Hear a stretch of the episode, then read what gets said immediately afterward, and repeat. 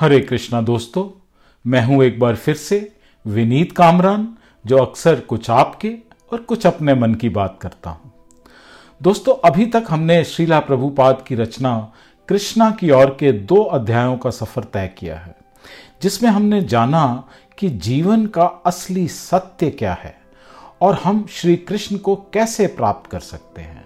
चलिए, इसी श्रृंखला को आगे बढ़ाते हुए बात करते हैं। भाग तीन की। सर्वत्र और सदा कृष्ण के दर्शन। कुछ दर्शन ये प्रस्तुत करते हैं कि हम जिस प्रकृति का अनुभव हर समय कर रहे हैं, उसके अतिरिक्त और प्रकृति नहीं है। और इससे मुक्त होने का एकमात्र उपाय है, इस प्रकृति को निष्फल करके शून्य व्यक्त रिक्त हो जाना। किंतु हम शून्य व्यक्त रिक्त नहीं हो सकते, क्योंकि हम देहधारी जीव हैं। इसका अर्थ ये नहीं है कि हम अपना शरीर परिवर्तन करते हैं और इसलिए हम समाप्त हो गए हैं। भौतिक प्रकृति के प्रभाव से मुक्त होने के पूर्व हमें ये समझ लेना चाहिए कि हमारा वास्तविक स्थान कहाँ है और हमें जाना कहाँ है। यदि हमें ये मालूम नहीं है कि हमें जाना कहाँ है तो हम यही कहेंगे, हाय, हम नहीं जानते कि बढ़िया क्या है और घटिया क्या है। हम जो कुछ जानते हैं, वह यही है। अतः हमें यहीं रहने दो और सड़ने दो।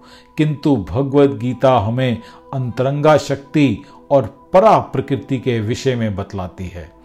श्री कृष्ण जो कुछ कहते हैं, वह शाश्वत सत्य होता है। उसमें परिवर्तन नहीं होता। हमारा वर्तमान व्यवसाय क्या है अथवा अर्जुन का व्यवसाय क्या था? इससे कोई अंतर नहीं पड़ता। हमें केवल अपनी भावना में बदलाव लाना है।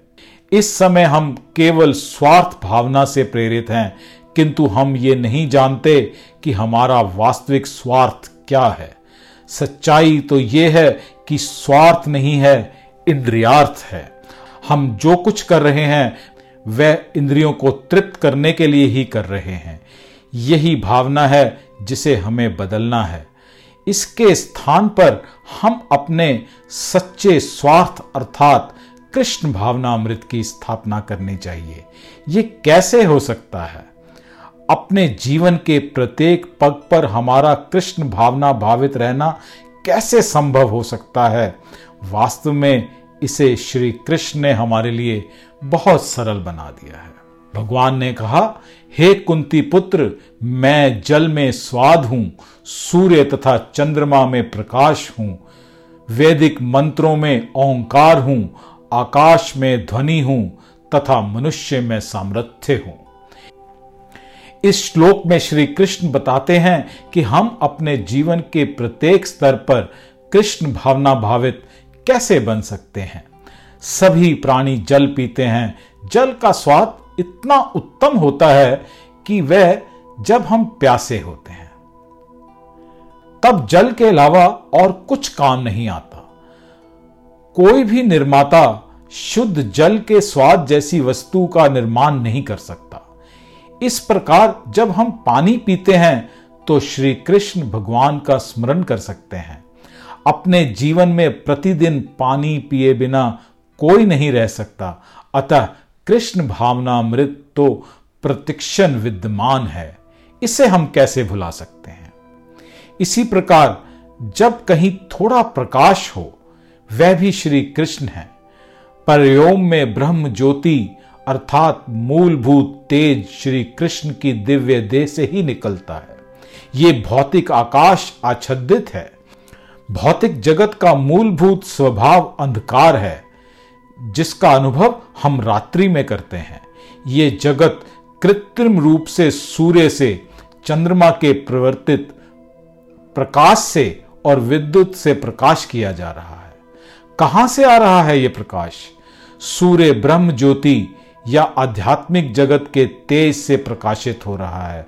आध्यात्मिक जगत में सूर्य, चंद्रमा या विद्युत की कोई आवश्यकता नहीं होती है, क्योंकि वहाँ तो प्रत्येक वस्तु ब्रह्म ज्योति से प्रकाशित है। इस पृथ्वी पर हम जब भी सूर्य का प्रकाश देखते हैं, तब श्री कृष्ण का स्मरण कर सकते हैं। जब हम वेद मंत्र उच्चारण करते हैं, जो ओंकार से प्रारंभ होते हैं, तब भी हम श्री कृष्ण का स्मरण कर सकते हैं।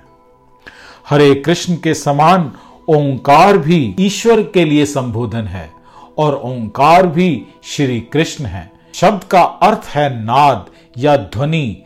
और जब हम, और जब कभी हम कोई ध्वनि सुनते हैं तो हमें यह समझना चाहिए कि ये उसी मूलभूत शुद्ध दिव्य ध्वनि, ओम या हरे कृष्ण की प्रतिध्वनि है। इस भौतिक जगत में हम जो भी ध्वनि सुनते हैं, वह सब केवल उसी मूलभूत दिव्य नाद, ओंकार की प्रतिध्वनि है। इस प्रकार जब हम शब्द सुनते हैं, पानी पीते हैं या कोई प्रकाश देखते हैं, तब हम भगवान का स्मरण कर सकते हैं। यदि हम ऐसा कर सकें तो वह कौन सा क्षण होगा जब हम भगवान को भूल सकेंगे? कृष्ण भावनामृत की यही प्रक्रिया है। इस प्रकार हम 24 घंटे श्री कृष्ण का स्मरण कर सकते हैं और इस तरह श्री कृष्ण हमारे साथ रहेंगे। निस्संदेह श्री कृष्ण सदा ही हमारे साथ होते हैं, किंतु ज्यों ही हम ये स्मरण करते हैं, त्यों ही श्री कृष्ण की उपस्थिति प्रत्यक्षता अनुभव होने लगती है। श्री भगवान की संगति पाने के नौ विविध प्रक्रियाएँ हैं।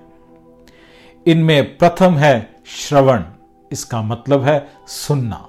भगवत गीता पढ़ने से हम श्री कृष्ण के प्रवचन सुनते हैं, जिसका तात्पर्य यह है कि हम भगवान कृष्ण या ईश्वर का वास्तविक साथ प्राप्त कर रहे हैं। हमें ये सदा स्मरण रखना चाहिए कि जब हम श्री कृष्ण के विषय में कुछ कहते हैं तो हमारा अभिप्राय भगवान से होता है।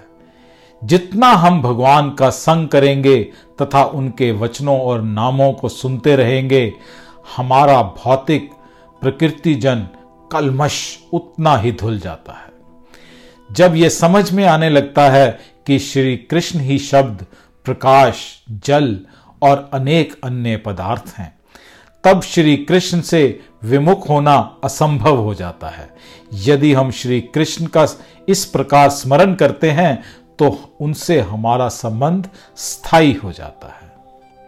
श्री कृष्ण से संबंध होना सूर्य प्रकाश से संबंध होने के समान है। जहाँ सूर्य का प्रकाश होता है, वहाँ कोई संक्रामक रोग नहीं रहता। जब तक कोई सूर्य की पराबैंगनी किरणों में रहेगा, उसे कोई रोग नहीं लगेगा। पाश्चात्य चिकित्सा में सूर्य का प्रकाश सब प्रकार के रोगों के उपचार में उपयोगी बताया गया है। वेदों के मतानुसार तो रोगी को आरोग्य के लिए सूर्य की उपासना करनी चाहिए। इसी प्रकार यदि हम श्री कृष्ण के साथ कृष्ण भावनामृत का संबंध स्थापित कर लें तो हमारी आपत्तियाँ समाप्त हो जाएँगी। हरे कृष्ण के कीर्तन जब से हम श्री कृष्ण के साथ संबंध स्थापित करते हैं जल, सूर्य, चंद्र को कृष्ण के रूप में देख सकते हैं, शब्द में उन्हें सुन सकते हैं और जल में उनका स्वाद ले सकते हैं। दुर्भाग्य से हम अपनी वर्तमान स्थिति में हम श्री कृष्ण को भूल चुके हैं। परंतु अब श्री कृष्ण का स्मरण करके अपने आध्यात्मिक जीवन को हमें पुनः जागृत करना है। भगवान श्री चैतन्य महाप्रभु ने इस श्रवण और कीर्तन की पद्धति का अनुमोदन किया है। अपने मित्र और महाभागवत रामानंद राय से श्री चैतन्य महाप्रभु ने स्वरूप साक्षात्कार की विधियों के संबंध में जब वार्तालाप के दौरान प्रश्न किया तो रामानंद राय ने वर्णाश्रम धर्म, संन्यास तथा अनेक साधनों की संस्तुति की। किंतु चैतन्य महाप्रभु ने कहा, नहीं, ये सभी इतने श्रेष्ठ साधन नहीं हैं। श्री रामानंद राय जब कोई साधन बताते तो हर बार श्री चैतन्य महाप्रभु उसको अमान्य कर देते। और आध्यात्मिक उन्नति के लिए उससे कोई और श्रेष्ठतर साधन पूछते।